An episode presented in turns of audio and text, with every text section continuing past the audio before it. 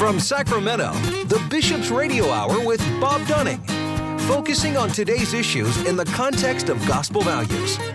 Now, here's Bob Dunning on Relevant Radio. That's me. Welcome to you on this beautiful day the Lord has made. Appreciate you all being with us on the Bishop's Hour as we uh, launch our 24th year on the air. Appreciate you all being with us. This is the day the Lord has made. Let us rejoice and be glad in it. And we're glad. I don't know if we're rejoicing yet, but we're glad that Steve Do joins us. Uh, Steve is a relatively newcomer here to the uh, Pastoral Center in the Diocese of Sacramento. Steve, good to see you. Thank you so much for having me. Yes, I am a newbie around here, and uh, humbled and blessed to be to be in this diocese, to be serving uh, our local bishop uh, Soto, and to be serving the youth and young adults in this great diocese of San Jose, which I am also new Sacramento. to. The, I mean, Sacramento. there, there you go. Um, I gave it away. I'm, I'm a newbie because uh, I am new to the area as well. Very good. And uh, we, we gave Steve the golden mic today. It's Yes. kind of intimidating. It is, but and I was told that if if I do not tell the truth, it's gonna It'll it'll, It'll it- change, yeah. You, you, well, you you might get a sh- electric shock. Electric or shock. Yeah, exactly. Yeah, you get a shock. Yeah, No, you can't say that. so uh, I'm just going to make take a wild guess and say you might be from the diocese of San Jose. Yes, I don't know how you must be a prophet because uh, I don't know how you found how you found that out, but uh, yes, I am originally from uh, San Jose. Uh, I moved to the area area about Mm-hmm. Right a year in ago. the city of San Jose, or one yes, of the. yes, in the city of San Okay. Jose, um, more toward the south side. Uh-huh. But um, yeah, grew up there. I wasn't born there, but I grew up there pretty much most of my life, and that's where I became involved in youth ministry. uh, Uh, Cradle Catholic. 20s. A cradle Catholic, yes. Yeah. Cradle Catholic, but didn't have my uh, reversion, if, as, as some people would say, until I was in my early 20s. And um, when I truly fell in love with the Lord and decided to serve Him uh, through youth ministry. You know, I, I I hear a lot of stories of people. You know, they fall away and then they come back, but I don't hear why they why they think they once they've come back why they think they fell away. Um, Yeah, because I'm sure question. there are people out there that fell away and didn't come back, Yes. and uh, I'd be I'd be real real curious. Was it just you know went off to college or something and just kind of uh, got out of the habit? What? Yeah, I think you know I, I give credit to my parents. I think they raised me very well. Uh, they were very, they're very devout Catholics uh, within the context of the Vietnamese culture because I am Vietnamese. I'm Vietnamese American. Are they immigrants? Yes, they are immigrants. Um, when they came over in '75, uh, they had their children. So So shortly, right at the end of the war. yeah, yeah, yeah, yeah. And so my my older sister was born in Pennsylvania. I was born in Texas. Wow. And my younger sister was born in California. Oh, so we got- have we covered the a- entire a continent. multi multicultural exactly. family. Exactly. Um, so they they they taught us the faith um, as the way they knew it, um, but they made sure that we were catechized in the parishes um, in English. So I grew up in English CCD, um, and I think just growing up, faith was a part of our lives. But f- I would say culturally, um, and just through habit. Um, but I wouldn't say I necessarily embraced it and owned it as I was growing up. So I think as a result, when I came of age as a high schooler and as as a young adult, it just became something that I did out of habit and obligation, but not necessarily something that I embraced. And you know, eh, being that young, you explore different things, you live life, and sure. and I wouldn't say I, I fell away from the church or grew away from God. I just didn't have a close relationship with Him, and until I was introduced uh, to youth ministry, I was invited from by a friend who went through a conversion and witnessed his faith transformation. And how old were you? I was um, about 19, 20 at the time. Were you in college or? Yeah, I was uh, going to community college at the time, Uh huh. not really knowing what I was doing. Just kind of uh, what is it, what is what's the term? Undeclared. Undeclared, Major- yeah, undeclared major, yes. Undeclared major. And um, oh yeah, and then yeah, my friend went through. He got involved in youth ministry at a local parish that I was attending at the time. Went through this major transformation, and I knew him in high school before he went through conversion. So Mm-hmm.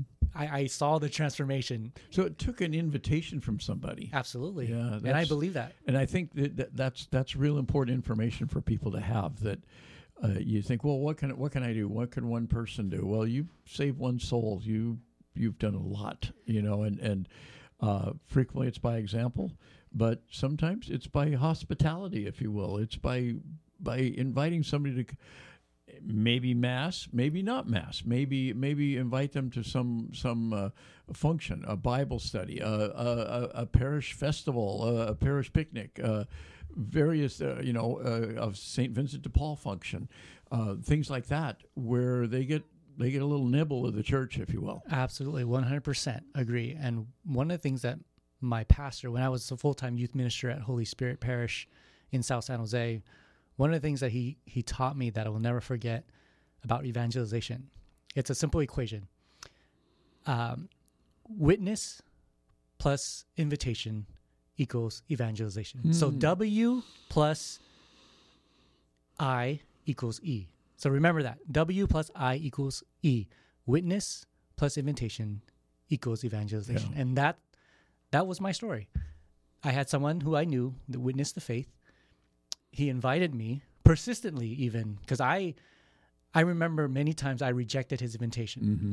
but he never gave up on me. He he persisted, and the, it just came to a day where I I, I was kind of like that got, uh, that passage in the in the Bible where. Uh, I think it was a woman who, who was persistent and was a nuisance, and then the person gave right. in. Right. Um, that was that. I was that person. I gave in because I just didn't want to be bothered anymore. but okay, I'll go. But that, but that, that was what led to my heart being opened. Was it? Was there a moment that you went, aha, like, what? Wow, uh, what have I been missing?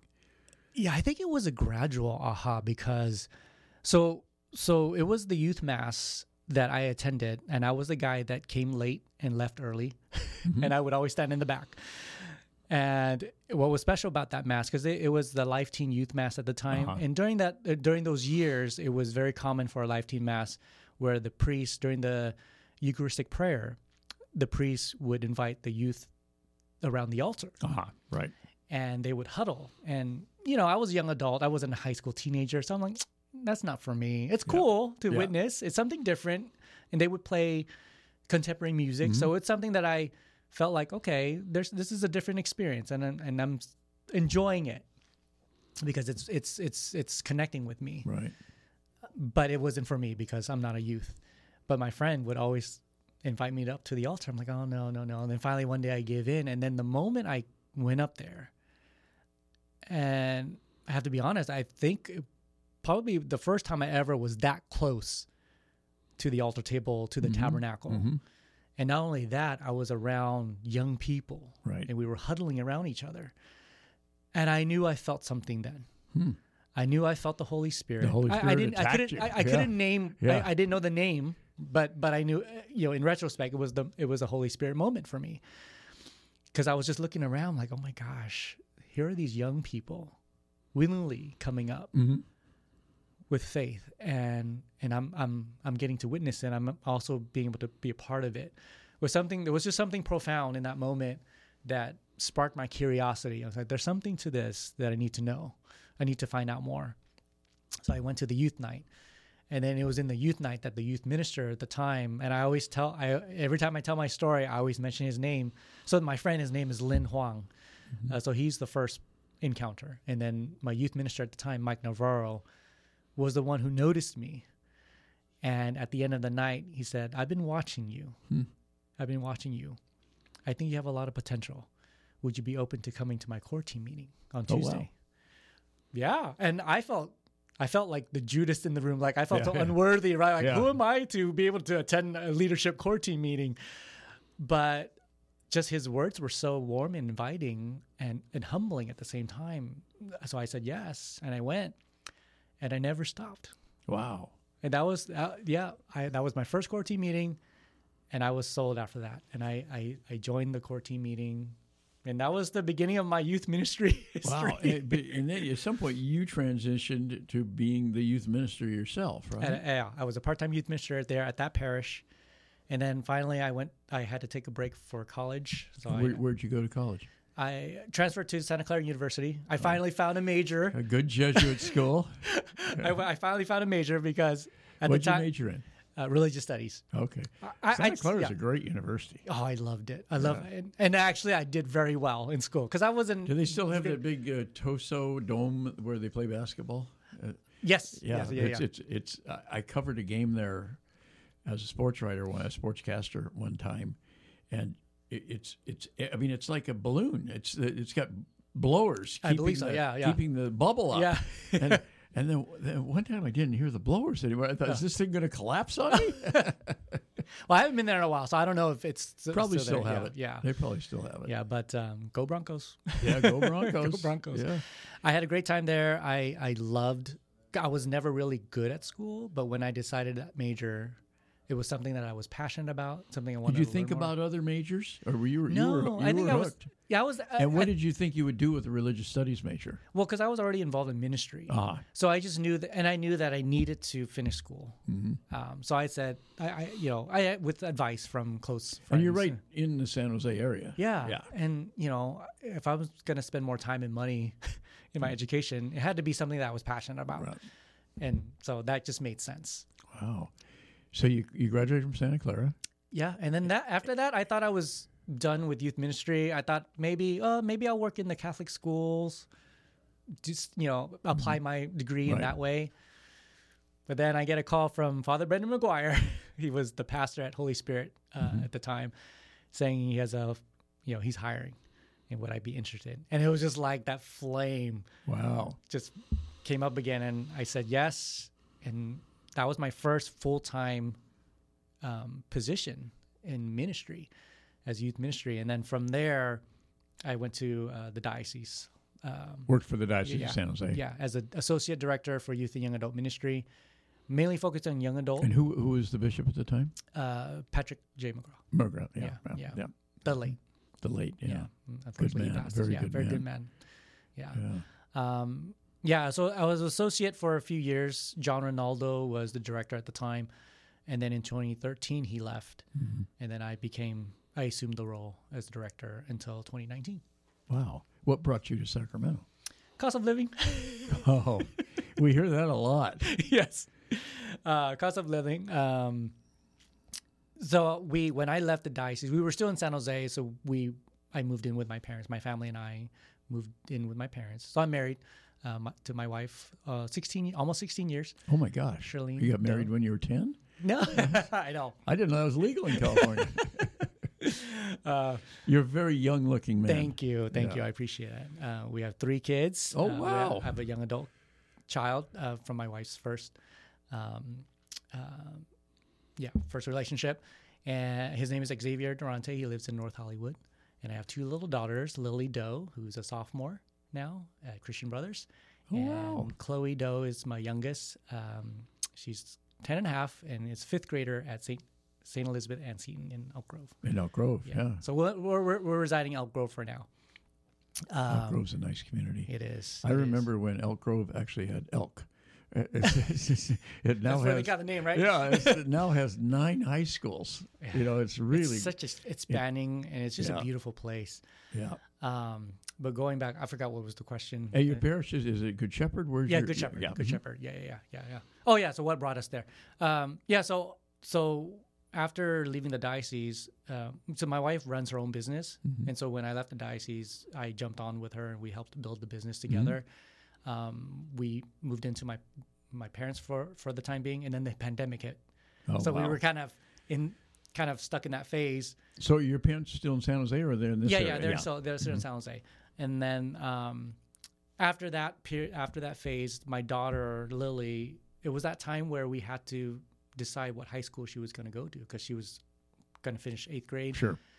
So that was kind of the moment where we had to discern whether or not we were going to stay or move. Sure. And and it was clear that we just needed to look outside. Yeah.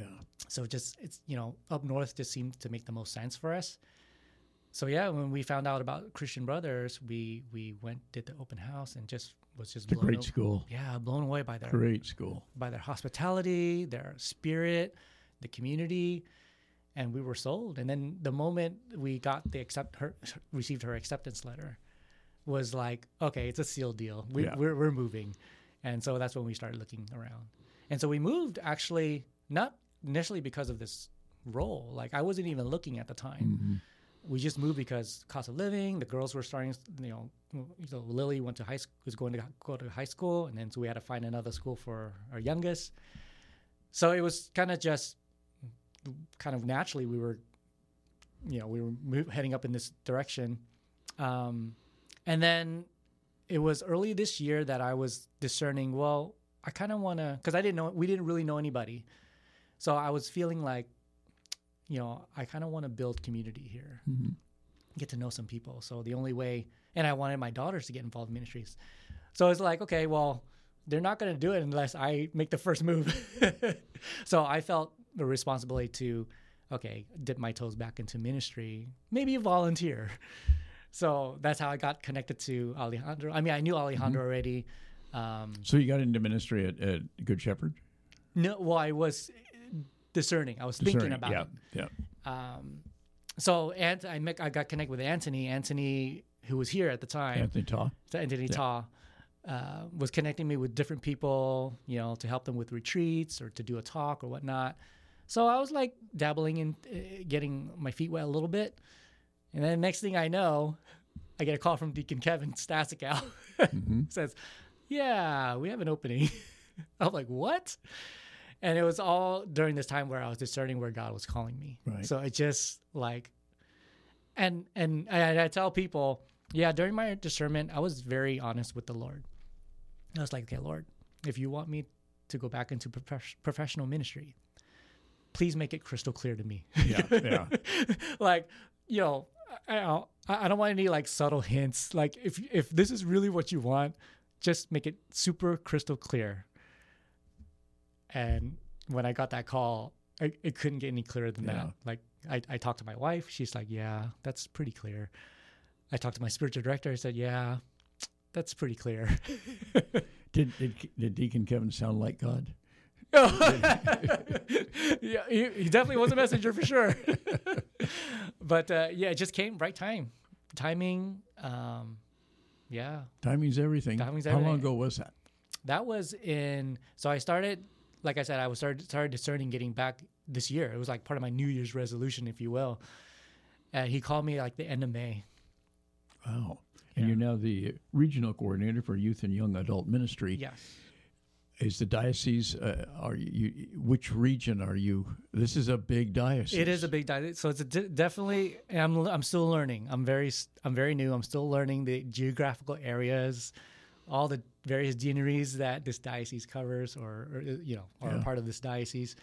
Um, I mean, coming from one county to what 20, 20. 20 counties. counties. it's a big big shift. So my re- my area that I'm focused on is the three deaneries: Southern Suburbs Mm-hmm. Deanery, uh, West Placer, and then Motherlode. So Oh, wow. are- yeah, so those are three primary. I mean, I, I support outside of that But even well. within that, there's there's a lot of diversity. Yeah, there is. there Mother is. Lode is a lot different than the South Suburbs. Yeah, Yeah. yeah, yeah, yeah. So, but I'm, I'm looking forward to meeting these communities, meeting the pastors, talking to the youth and young adult leaders, and just to let them know that we're here to support their Yeah. efforts. Um, we know that where youth and young adult ministry is these days, it's it, it is a challenge. It's Um, more than pizza and basketball. Yeah, yeah, Yeah. yeah. It's more than pizza and basketball, and and and they're leaving at a younger age.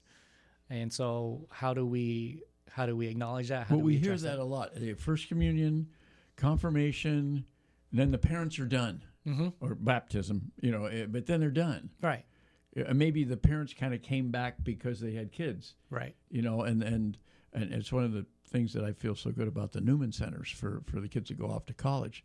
Um, if they make that connection, Yeah, many, many of them, them. don't. One of my daughters has made the connection at the UC Davis Newman Center, and it's just they've just taken her under their wing, and just she loves who's there. She loves the activities. She loves the faith.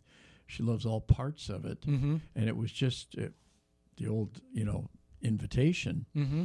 Um, the uh, I, she was on campus one day, and I don't know if somebody handed her a flyer or, or something, you know, and and uh, just engaged with her, and and she dropped by the Newman Center, and she'd grown up in Davis, so she she kind of knew about the Newman Center. We had gone to mass a few times there, but usually we went to St. James, Yeah. and uh, um, and boom, she she now spends a, a fair amount of time there, and it's just just loves it. It's, yeah, it's a blessing, and You I know. think that's goes uh, that says a lot about the importance of ministering to the young adults. You know, I mean, we I think we put a lot of emphasis, rightly so, for youth ministry, the ones that are in middle school and high school.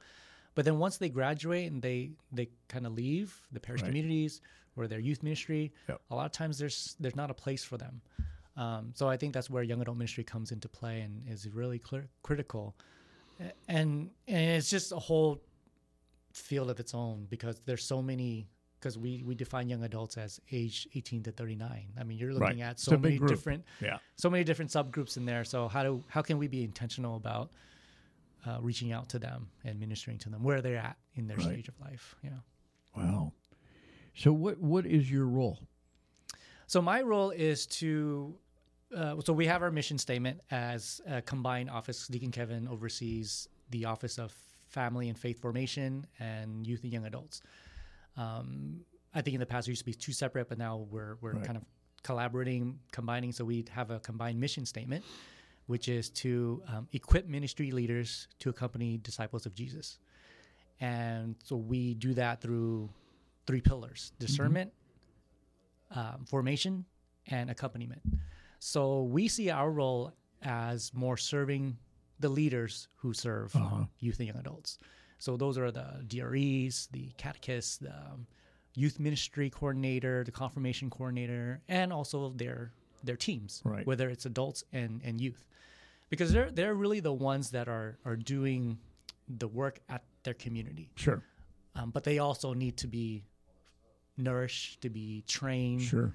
um, and so so our our role is to support our Sort of constituents. Yeah. overarching guidance too. Yeah, like mentoring and co- accompanying them. Is there is there a fair uh, amount of difference between, uh, say, a youth ministry in I don't know Yreka and a youth ministry in Elk Grove?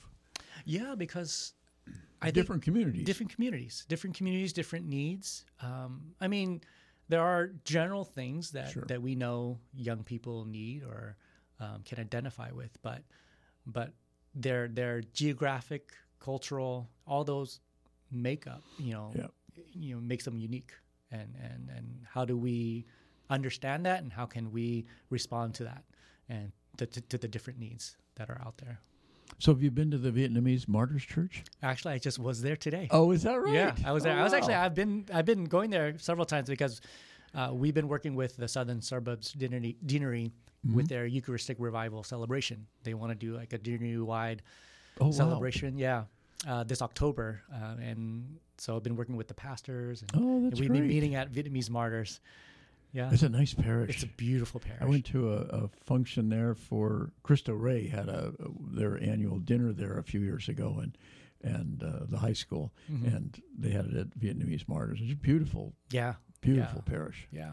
Right there I on love that Florin big statue of Yes, Our Lady. yeah. Yeah. Oh, that's wonderful. Yeah. Is there a, a, a fairly large Vietnamese community in, in Sacramento area? Um, I believe so. I'm still under. I'm not. I'm not sure in, in terms of the statistics. Yeah. But, but I mean, there's a dedicated parish community center f- Yeah. for the Vietnamese communities. I would imagine, and I think one of the things that I I was, I guess, surprised but not surprised, um, coming here is especially going uh, to Good Shepherd, just the diversity Yeah. of of different ethnic, you know, backgrounds. And it was funny because my wife and I would say, you know, even though we're like two hours away from where we were from, San Jose, it, it felt like we're just kind of another part of San Jose. Yeah, oh, sure. that's that's how similar it felt. yeah. Well, So- San Jose's got enormous diversity as Yeah, well. and and Yeah. which is which was a beautiful thing for us because Yeah, it it- felt kind of like an extension of home. I remember having a discussion with a uh, not really a friend, but an acquaintance, somebody I, I know around town, and and they they they knew I'm Catholic. I'm in a small town, and and uh, they said, so you know, I don't I don't really buy all this Catholic stuff. You know, they weren't former Catholic or anything like that. And I said, well, yeah, you know, um, church does a lot of good things in this world, and he said, oh, it's just a bunch of old white men. I said, really? I said, would you like to come to mass with Yeah, me sometime? exactly. Uh, and just any mass not you know like a Spanish language mass or a Vietnamese language mass Yeah. where you could kind of maybe predict the who's who the parishioners are going to be. Any mass, and you're going to see enormous diversity. Mm-hmm. And if you go in L.A. or New York, you're going to see mass in what 38 different languages. Mm-hmm. And we have uh, mass in a number of languages. It's just here in the Diocese of Sacramento. Yeah. And um, but we're all united. Yes. You know, we're, we're yeah, we we do have some old white men in the in the uh, in the church, but we also have all of God's creation in the church. Yeah. You know, and Yeah. it's it's funny how people can stereotype you down to a, a soundbite. But I think it's also just misconceptions that Yeah. are that are out there, misinformation, um, or you just hear the negatives, right? Yeah. And, but the the church is such a beautiful, beautiful community, family of Well, God. this is this is the church that Jesus founded. yeah. any historian will tell you that that's the truth and i and i and i you know i respect i certainly respect people in other religions and and you know good for them um, but the the notion that jesus would found a church and then leave it doesn't make any sense to Mhm, me mhm. so this is the church he founded hmm that's enough for me And that he's still present in and he's still present in the it sacraments. in and the that's the beauty. sacraments. yeah. you know, and and we're sort of unique in that. in Yeah, that we absolutely. believe this is the body and blood, and and Scripture is very clear on that. Mm-hmm. You know, I mean, I know the Eucharistic revival is kind of part of going back to that and saying, "Hey, look at this." You Mhm. know, I mean, it's it's not the whole Eucharistic revival, but and I'm really thrilled about the Eucharistic revival. I think that when I talk to converts, a great many of them will say, "It was the Eucharist that brought me over." Yeah. because you guys really believe. You know, you you bought the whole package. Mm-hmm. Yeah, you yeah, know, you, yeah, You guys really believe. You don't think it's a symbol. You don't. You know, it's you. You really believe, and and you. We trace your right roots all the way back. Mm-hmm. Uh, you know, the apostolic tradition. You know, and and people kind of say, well, wh- why is tradition important? You know, and and and yeah, I mean, uh, we got the good book, and it's and we've got the catechism, but the tradition's important because you're going back to the way Jesus and the apostles did it. Mm-hmm. You know that, that that's why tradition is important. Sometimes tradition is out in the real world can be a bad thing. Even Mhm, you know, mhm. well, we've always done it this way. Women could never vote. We're not going to let them vote now. You know, Right. But but you go back to the way Jesus and the apostles did it. uh, Well, that's that's the best guide. It's the best guide you could have. Well, even just coming from the Lord Himself, He instituted the Eucharist and says Yeah. to continue this, to this, continue it. right? Yeah, do this in memory of me. absolutely. Yeah, not just okay. Here's the Eucharist. Go. Yeah. You know, go and do whatever. Yeah. Go and spread the good word. No, do this in memory of me. Like he's telling him, do it again, do it again, do it again. Mm-hmm. And here we are, how many generations later, Yeah, and we're still doing it. exactly. And I think the beauty about it is, is Christ incarnate and making Himself known in the sacrament, so that we can become what we receive. That we Mhm. become the body and blood of Christ, you know, poured out to the world, and and being present, His presence in the world. And I think that's the beauty about our faith, is that we this abstract concept of, of love, unconditional love, that was in a human being, Mm-hmm. God, Jesus, now inviting us to be a part of that through the giving of his his own body and blood. Yeah, you know it's interesting. And I talk to a lot of people in my life, and uh, I like to engage people, and people will will say, "Well, I, I don't, I don't, I don't believe this, or I don't buy that, or or whatever." But when it comes to Jesus, everybody loves Jesus. They may not believe he's deity. Mm-hmm. They may not believe he's the savior, but they look at the life of Jesus. They like Jesus, and because he is every every word he has uttered, you can't disagree with. Exactly. You just can't. You you can't intellectually disagree with it, and you can't disagree with it in your heart. Mm-hmm. You know, he, he's he's not asking us necessarily to do easy things Right. uh, love your love your. I think the toughest thing he asks us to do is to love your enemy. You know that's a tough one. Mm-hmm. But you know, if you did, it would be a lot better world But he's credible because he walked the talk. because exactly. Because he he, Exactly. he loved his enemy to death. he was to his very there death. for the least loved people Yeah. on earth. Yeah, Yeah, it's it's uh, and still forgave them. and still forgave them. So- on the cross, he forgave them. Absolutely. I mean, if anybody was wrongfully put to death, it was Jesus, Mm-hmm. and yet he knew that was his fate. Mhm. He knew he had to go through it. He didn't. Uh, he wasn't angry on the cross. He wasn't condemning on the cross. At his seeming lowest moment was his greatest moment. Mm-hmm. Yeah, it's hmm it's Powerful. unbelievably powerful. And that's a story we need to tell. Yep. And then that's the life we need to witness. Yeah. Yeah. So, are you involved in ministry days as a, as, as a newbie here? Yes, I am involved. I'm actually part of the planning team and doing a lot of background Yeah. work. Um, but yeah, would love to talk about ministry days. It's coming up in a couple of weeks. Actually, Did you have a, a, ministry days type thing in the Diocese of San Jose? Yeah, we actually did. It was used to be called. It it had different names um, over the more recent years, but it, traditionally it was always called the Faith Formation Conference, Uh-huh. and it actually was a collaborative between some of the surrounding dioceses. Okay. So it'll be San Jose, Oakland, San Francisco, Monterey. Stockton, and Monterey, Right, right. and we would host this annual. I believe it was also a two-day conference. Yeah. Yeah, where you know a lot of the Catholic schools are in service, so school teachers, faculty, administration would go along with parish staff uh, on the both both of those days. Yeah, Yeah. So- Ministry days is such a, is, uh, September 22nd for our teachers and faculty and staff, and then uh, September 23rd, all at uh, St. Francis. yes, correct. And the- I would actually add that on the twenty second, it is for for faculty and teachers, but we Right. are also adding an element Right. called a parish day. Right. for parish staff um, because I think that's that's one of the things that that perhaps in the past people felt like Friday wasn't for them if they're not part of the school. But Right. so we're changing that. We're adding a component where it, it's going to be a retreat day. Right. Where it's going to be great speakers to come out and you can just be nourished. And all the kids in the Catholic schools love it. Yeah, because they get they, They yeah, get the day off. Um, yeah, They want ministry days once a month. exactly.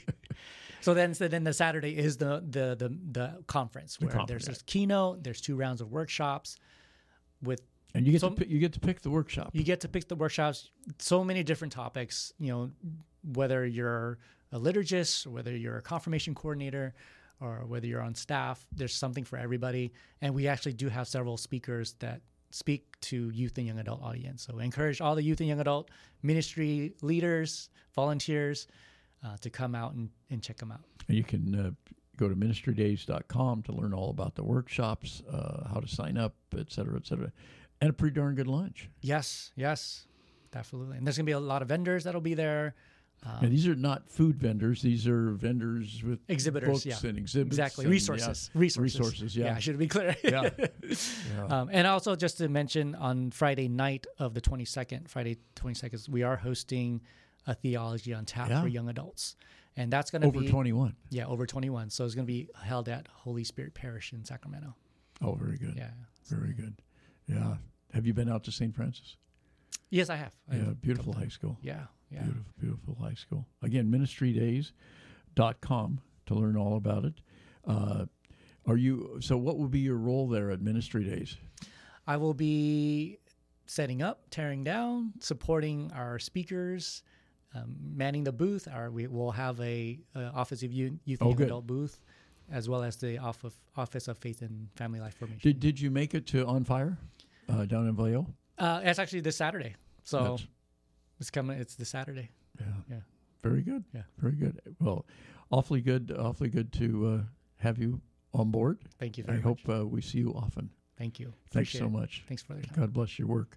We'll take a quick break. Back with more on the Bishop's Hour right after this. We'd like to thank all the wonderful people and organizations, uh, businesses in town uh, and throughout the Diocese of Sacramento who have provided underwriting for the Bishop's Hour. Uh, some in the last few years, some uh, have been with us for a very long time. If you would like to be an underwriter for the Bishop's Radio Hour, uh, it's a wonderful opportunity to to support this mission and also to support the diocese and also uh, to get some uh, recognition for your organization or for your business. The easiest way to do this is to uh, give us a shout, send us an email, radio at scd.org, and we can give you all the details about uh, helping to underwrite the Bishop's Radio Hour. Again, that's radio at scd.org. This portion of the Bishop's Hour is brought to you by a grant from the St. Vincent de Paul Society. Drop by and shop at their thrift store, a beautiful, beautiful thrift store at 2275 Watt Avenue. Open Mondays through Saturdays from 10 to 8 and Sundays from 11 to 6. They also accept donations at the store donations of furniture, appliances, clothing, books, everyday household items. Your donations help to fund the many projects of the St. Vincent de Paul Society throughout the Diocese of Sacramento. Do such wonderful, wonderful work, and the thrift store is uh, one of the the ways they uh, raise the funds to help people throughout the diocese, and also uh, many of their clients are able to access the uh, thrift store for uh, items that they need. You can uh, give them a call; they will come pick it up as well. But you can give them a call. They're at 916 972 1212. And remember, again, the thrift store is open uh, seven days a week at 2275 Watt Avenue, right here in Sacramento. Well, Bishop Soto refers to Christ the King Retreat Center as the jewel of the diocese, and indeed it is. What a beautiful oasis it is. It's located in Citrus Heights. Uh, right in the hustle and bustle of the city, and you feel like you're getting away from it all when you uh, turn off the main road and just uh, uh, come into Christ the King Passionist Retreat Center. Christ the King has served Northern California and the Diocese of Sacramento for over 60 years through parish weekend retreats, individual spiritual direction, and a variety of other programs. For information on all the programs that they offer, including residential programs, give them a call. They're at 916 725 4720, or you can visit them at 6520 Van Maren Lane in Citrus Heights. And we certainly thank uh, the St. Vincent de Paul Society and Christ the King Passionist Retreat Center for their fine and long-standing support of the Bishop's Hour. This is Deacon Kevin Stasko, the Director of the Office of Youth and Young Adult Ministry and Family and Faith Formation, and you're listening to the Bishop's Hour with Bob Dunning. Thank you, Deacon Kevin, for that wonderful introduction. And uh, yeah, everybody's all fired up about uh, Ministry Days uh, coming up uh, this week, this Friday and Saturday. Speaking of uh, events, Bob, you haven't really had a chance to talk to. Uh, we haven't talked much off air or on air. Uh, how did the Bishop Gallegos dinner go? I know you hosted that. Always a well. I I didn't host it, but I did MC it, and and. Uh, What's the difference? I think the host pays for everything. Oh, including the MC. okay. No, I work for dinner. I, yeah, yeah, yeah. I got you. Okay, there's definitely um, a difference. All right. Yeah. No, it was at uh, Armand's Palace in Elk Grove for the third year. Uh, it used to be at the Dante Club, and it kind of outgrew the venue, if you will, and then was over at the McClellan Event Center for I think just for one year and then uh, McClellan Event Center closed down. Uh, the Dante Club was an excellent venue, but it just got it just got where it wasn't big enough. Is it? It's a nice venue. I actually held a Very football nice. a football thing there one night, a award yeah. ceremony there one night. Very nice venue. Yeah, good food, good service, and and then uh, Armand's Palace is one of those event centers, I guess, that where people hold, you know, retirements and that kind of, you know, parties, and mm-hmm. probably a crowd of 300, something like that. Filled the That's room, filled, uh, some some great uh, silent auction prizes and uh, things like that. Did you win anything this year? Hmm? You win anything this year? No, my daughter was there drawing the tickets out. Oh, so you can't win it was, that. It, it, was as fixed as could be, and we still didn't win anything. You didn't like dog ear one of your one of your yeah, tickets. Know, you, know? you know, it's funny because uh, whether it's at uh, the, the the Bishop Gallegos or the the uh, sometimes the uh, the uh, vocations dinner, St. Vincent de Paul dinner for the poor. There's always silent auctions and raffles and all those things. the Life Center, and invariably, you know, there's always a, a shout. Somebody, you know, what was the number? And then, oh, I got it. And everybody laughs because they all know Bill or, or whoever right, won, right, right. you know. And then and then two seconds later you draw the next ticket and it's the same table not necessarily the same person uh-huh. the same same table father bong my former pastor he he won and everybody's going oh that's that's a fix right. i mean so uh, yeah but uh, some some that was that was fun uh, hearing from the, the people who have been who have benefited from uh, the Bishop Gallegos home personally, although obviously we all benefit from the Bishop. Gra- That, that you know that it's it. I remember uh, uh, eulogizing somebody at a, at, a, at a funeral one time, or at, afterwards, you know, at the celebration of life, you know, after uh, uh, the mass, and and saying, you know, the, the the thing that was great about this person's life isn't just that he made everybody around them better and all that and helped all them. He ended up helping a lot of people that didn't even know he existed Right. you know, and that's the mark of somebody, and, and that's the mark of the Bishop Gallegos home is, sure, they're helping those women uh, who are in you know pretty tough straits. They're homeless, they're pregnant, they they want to have their babies, but they don't they don't just need a you know a, a food closet or clothes or they need a place to live.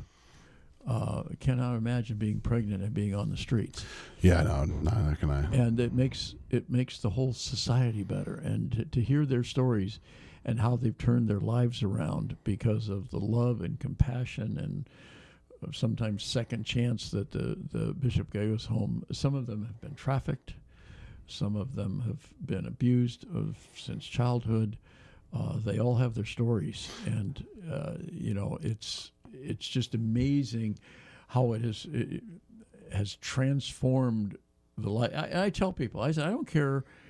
I mean, I do care, but I don't care if you call yourself pro-life or pro-choice or you're an atheist or what you are. This home is something that everybody should support Right, because right. They are they are doing great work. They're doing the Lord's work, even if you don't believe in the Lord. They're doing the Lord's work, and they are making the whole society better. You know, you know, one person at a time, and those women go out in the world. They they now have homes. They have jobs. They have family, and they become productive citizens in our society. It makes the whole society better. Were there people there speaking this time? I know in the past she's had them. Uh, Paulette's had people there. Were there people there who were affected, who've sort of, for lack of a better term, gone through their system and Oh, are no, now no, success stories? They always yeah, do. Yeah. yeah. And those are those are always very very moving. One one woman uh, is actually uh, has her own nonprofit now. Mm, oh, really? Yeah, yeah, and, and uh, um, I remember one year, uh, woman uh, was uh, she went on to be an RN, you know, like uh, like a at a local hospital, you know, was in charge of all the nurses at a local hospital, you know, and uh, just really remarkably successful stories, and it's led to a lot of reconciliations with families. It's led. It's just it's it's for those that don't know about it. It is it is a home with um, where a, a, a woman will have her own room.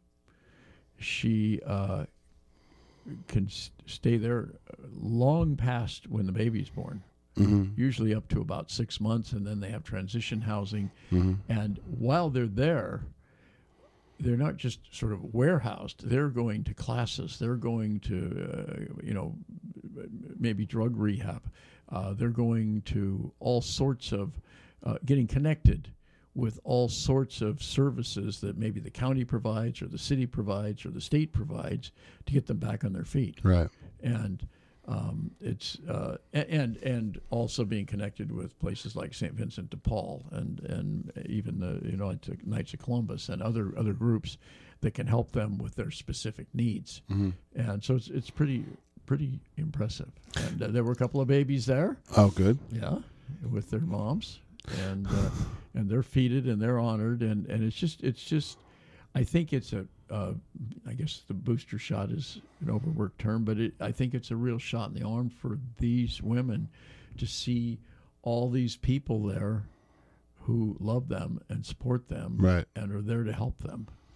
And they get they get help for you said state, county, local. They so they get help throughout. I mean, whatever's offered that they're able to find. Bishop Oh Gallegos yeah, is- and, and Bishop Gallegos uh, They're plugged in? Knows they're plugged in. That's a Yeah. perfect term. They they are plugged in. They they know. Okay, you need to go to drug rehab. You need to go to AA. You need to go. Right. You need to go to job training. You need you know, or, or maybe you need to go back to college. Uh, maybe you need to finish high school.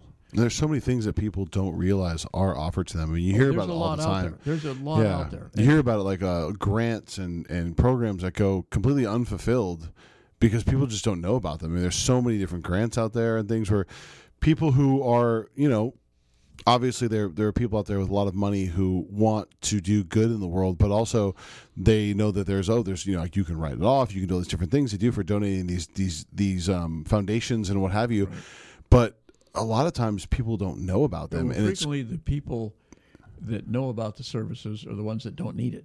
Well, yeah, that's what I was going to say. So, someone yeah. like Bishop Gallegos Maternity Home, they can they know about these things and can get them in Yeah. touch with I mean, you and vice versa. Yeah, That's exactly. I mean, they have they have people that that's their that's their role. Yeah. you know, is, there's- is yeah. to, is to connect people and find. or grant writers who will actually write a grant that they know's out there for you. Yeah, and that's that can be a daunting process. I mean, if somebody's trying to get back into college, I mean, I, but- I- writing a grant is a whole other kind of the way red- of writing. The, the red tape for for um, I, I can remember when I went to college years ago. I, I remember telling my parents, you know, they had O week, orientation week. You know, Okay. and you- you'd go to the health center and Is get that 'cause it was in Oregon? and huh? Is that because it was in Oregon? It was No, a week. They called a week. Yeah, yeah. and you'd have, you know, you'd uh, get your class schedules and all the, you know, all this stuff. And I remember telling my parents, I said, I think I can get through college. I don't think I can get through O week. Right. There was Right. so much red tape and Yeah. so much waiting in line and so much, and I and I could see a lot of people just saying, I, I, "It's not for me. It's not for me. I can't. I can't." And and you you, you take someone who's been on the streets, mm-hmm. who has been trafficked, who is pregnant, and this is a maze. In, in many times, they don't know about the social services that are available to them. Uh, maybe maybe they're new to the area, maybe they're new to the country, um, or, certainly the area. Um, maybe they don't speak the language. Uh, it's they know how to how to overcome the bis- and help these people. You know, uh, the old statement: "It's not a handout; it's a hand up." It is Right. a hand up, and they're they're very they're very good about it, but they're very compassionate about it. I would imagine too that like if, if you've been living on the street, let's say, and it's become your everyday normal, and someone is wanting to help you, and you do see all these red tape things, it, it's probably so much easier to just say, "Forget it. I, I don't want to deal with the red tape," and go back to the life you know, even though the life that they may know may be one of extreme danger and extreme poverty and all these different things.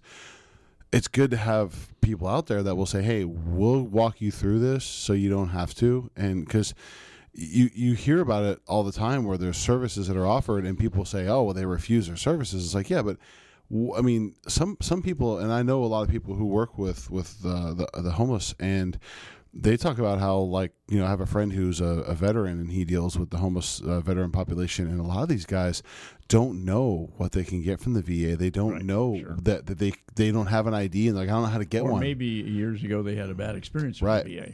Right.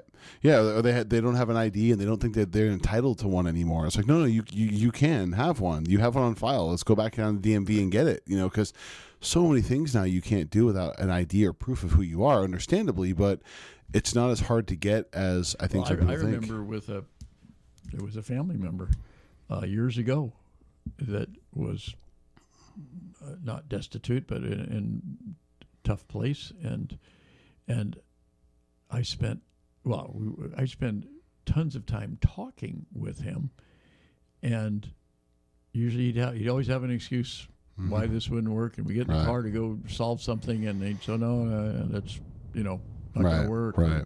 He'd be meeting with somebody, and he'd just get up and walk out like he doesn't want to help me, that kind of stuff, and and there were and then and, or he'd come out from a meeting with some some social service, and there was all this paper and all this, and he is dyslexic, and he was you know right.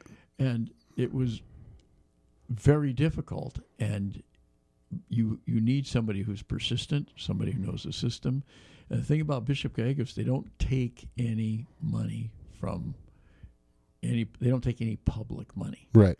they uh, because they don't want any red tape they don't want any requirements you have to do it Right. this way Be beholden to anybody. yeah, I mean, they still have to. I mean, because they are housing people and feeding people, they have to follow county health regulations Right. and things like that. Yeah. But but they they won't get dictated to about who your clients are and who, um, you know, how you, the, the things you do, um, and so it's it's, uh, and the, the the nice thing about Bishop, Bishop, I mean, obviously it's named after a bishop.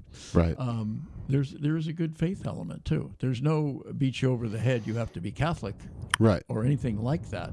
Um, but there is a faith element, and and that's that's wonderful too. But you got to think is a secondary sort of uh, thing that would happen. faith by example. Right. Yeah. I mean, these people are coming in here, and maybe the, just as just as lost as you can be literally in the world, you can be lost in your faith. And you're coming into this place, and they're doing all these things for you. They're helping you in in these real world scenarios, and then all of a sudden, it's like, oh, this is the, the Catholic Church helping me. They're named a bishop. Maybe I was, you know, wrong with the church. Maybe I don't want to go back to the church, or maybe I didn't know enough about the church, or what have you. So it's that it's sort of that thing with the, the it was uh, I think it was Pope Francis who had said, you know, don't necessarily you know live the example Yeah. more than you know if you're saying you're the example but you're not being an example you're not really an example Yeah. and um, i feel like this is a perfect Saint Francis, I think, said, uh, not Pope Francis, although I'm sure he said it, uh, is uh, you know go out and spread the good good word or something, and it, when necessary, use words. right You know. yeah yeah Like, right when know, and- necessary Yeah, and, Yeah. and, and and you know, and Paulette uh, uh, Wiley is the current executive director there, and a wonderful woman, mm-hmm. so so sincere and so caring, and uh, also giving with her time for us too yeah, very very, and and she took over for Lenore Malarkey, who everybody thought was irreplaceable, mm-hmm. and she was irreplaceable, but Paulette has stepped into those big shoes very well Mm-hmm. and um, just just does a wonderful, wonderful job. And uh, then the, every year they have a keynote speaker. Uh, one one year they had a young man. He was only 18, and he his mom had already scheduled an abortion for him. And Bishop Gallegos home, helped the mom, and as a result, this kid was born. He's 18, and he was like already, you know, straight A's-ing Harvard or something somewhere, you know, and, yeah and wasn't supposed to be born, you know. right Eh, But for Bishop Gallegos, and uh, uh, another time they had Sheriff McGinness. Uh, another time they had Kelly Brothers. mm-hmm. Uh, all former guests on our show yeah, and I remember when Kelly is a financial advisor now, of course, a media guy too. But uh, uh, I had the pleasure of introducing Kelly, and I handed him a twenty dollar bill, and I said, "I want you to invest this for me, and, and next year's dinner, I want you to come back yeah and show me show me what I got." right yeah yeah We had fun with Kelly. Kelly was he's a nice guy Kelly does a lot of uh, you know speaking and donating of his time, and uh, he kind of had a rule with his family that he never does it on Sunday.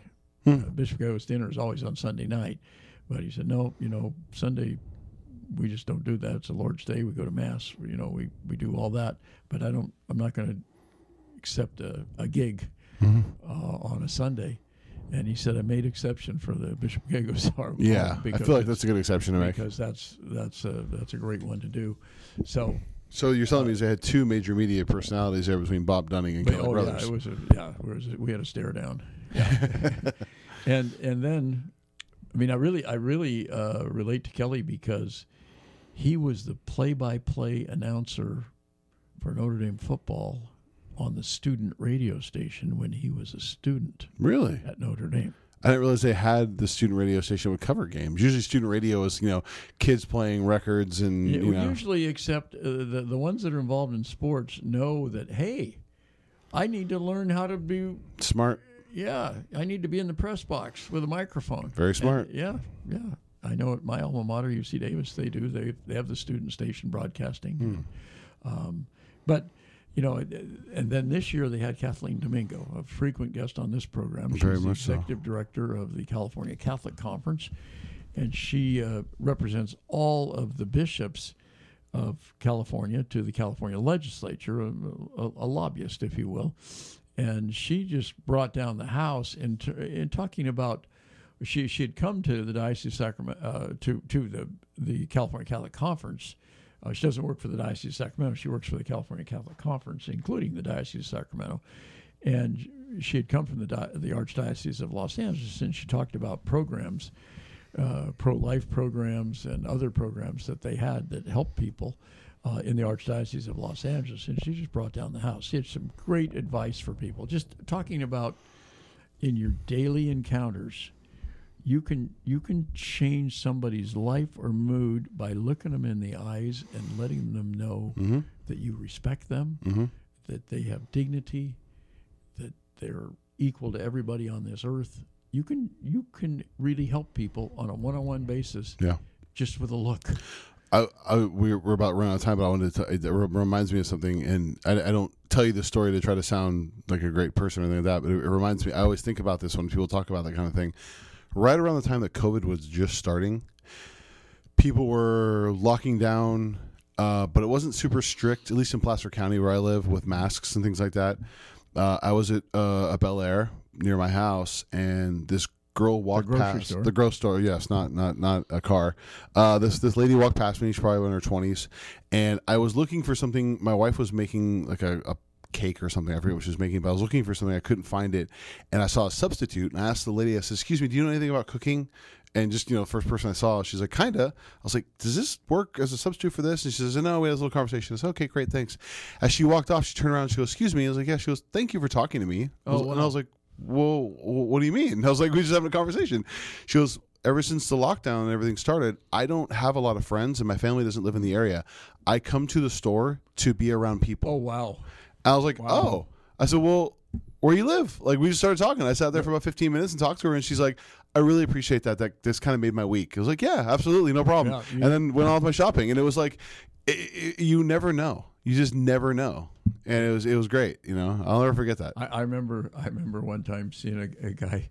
He clearly was on his first day of jogging. You, you know, yeah. kinda, oh kinda, yeah, yeah. kind of kind of heavy, and got a new pair of shoes for Christmas. And, Right. And I, I, you know, I got to get, I got to get in shape. You know, Right. it's going to get away from me, and and we kind of passed each other on the trail, and I, I kind of gave him a thumbs up. Yeah. Guy recognized me, sent me a note, and said, "You don't know what that meant to me." Oh, that's he says, great. I was about to start walking. That's know, great. Go home and take my shoes off. And I- say, it's not for me. Yeah, yeah. And you don't know. You never know. You just don't know. Never know. That's why I'm always I always smile and say hi to people because you just never know. Yeah. That might be the thing that they're like I'm having a terrible day, but you know what? This guy just said hi to me. All right, we'll keep going. You know, so it's, that's great. That's awesome. That's going to do it for us for today. Great, good advice, Gabe. That's it. We'll do it for us today. Appreciate you all being with us. God bless everyone.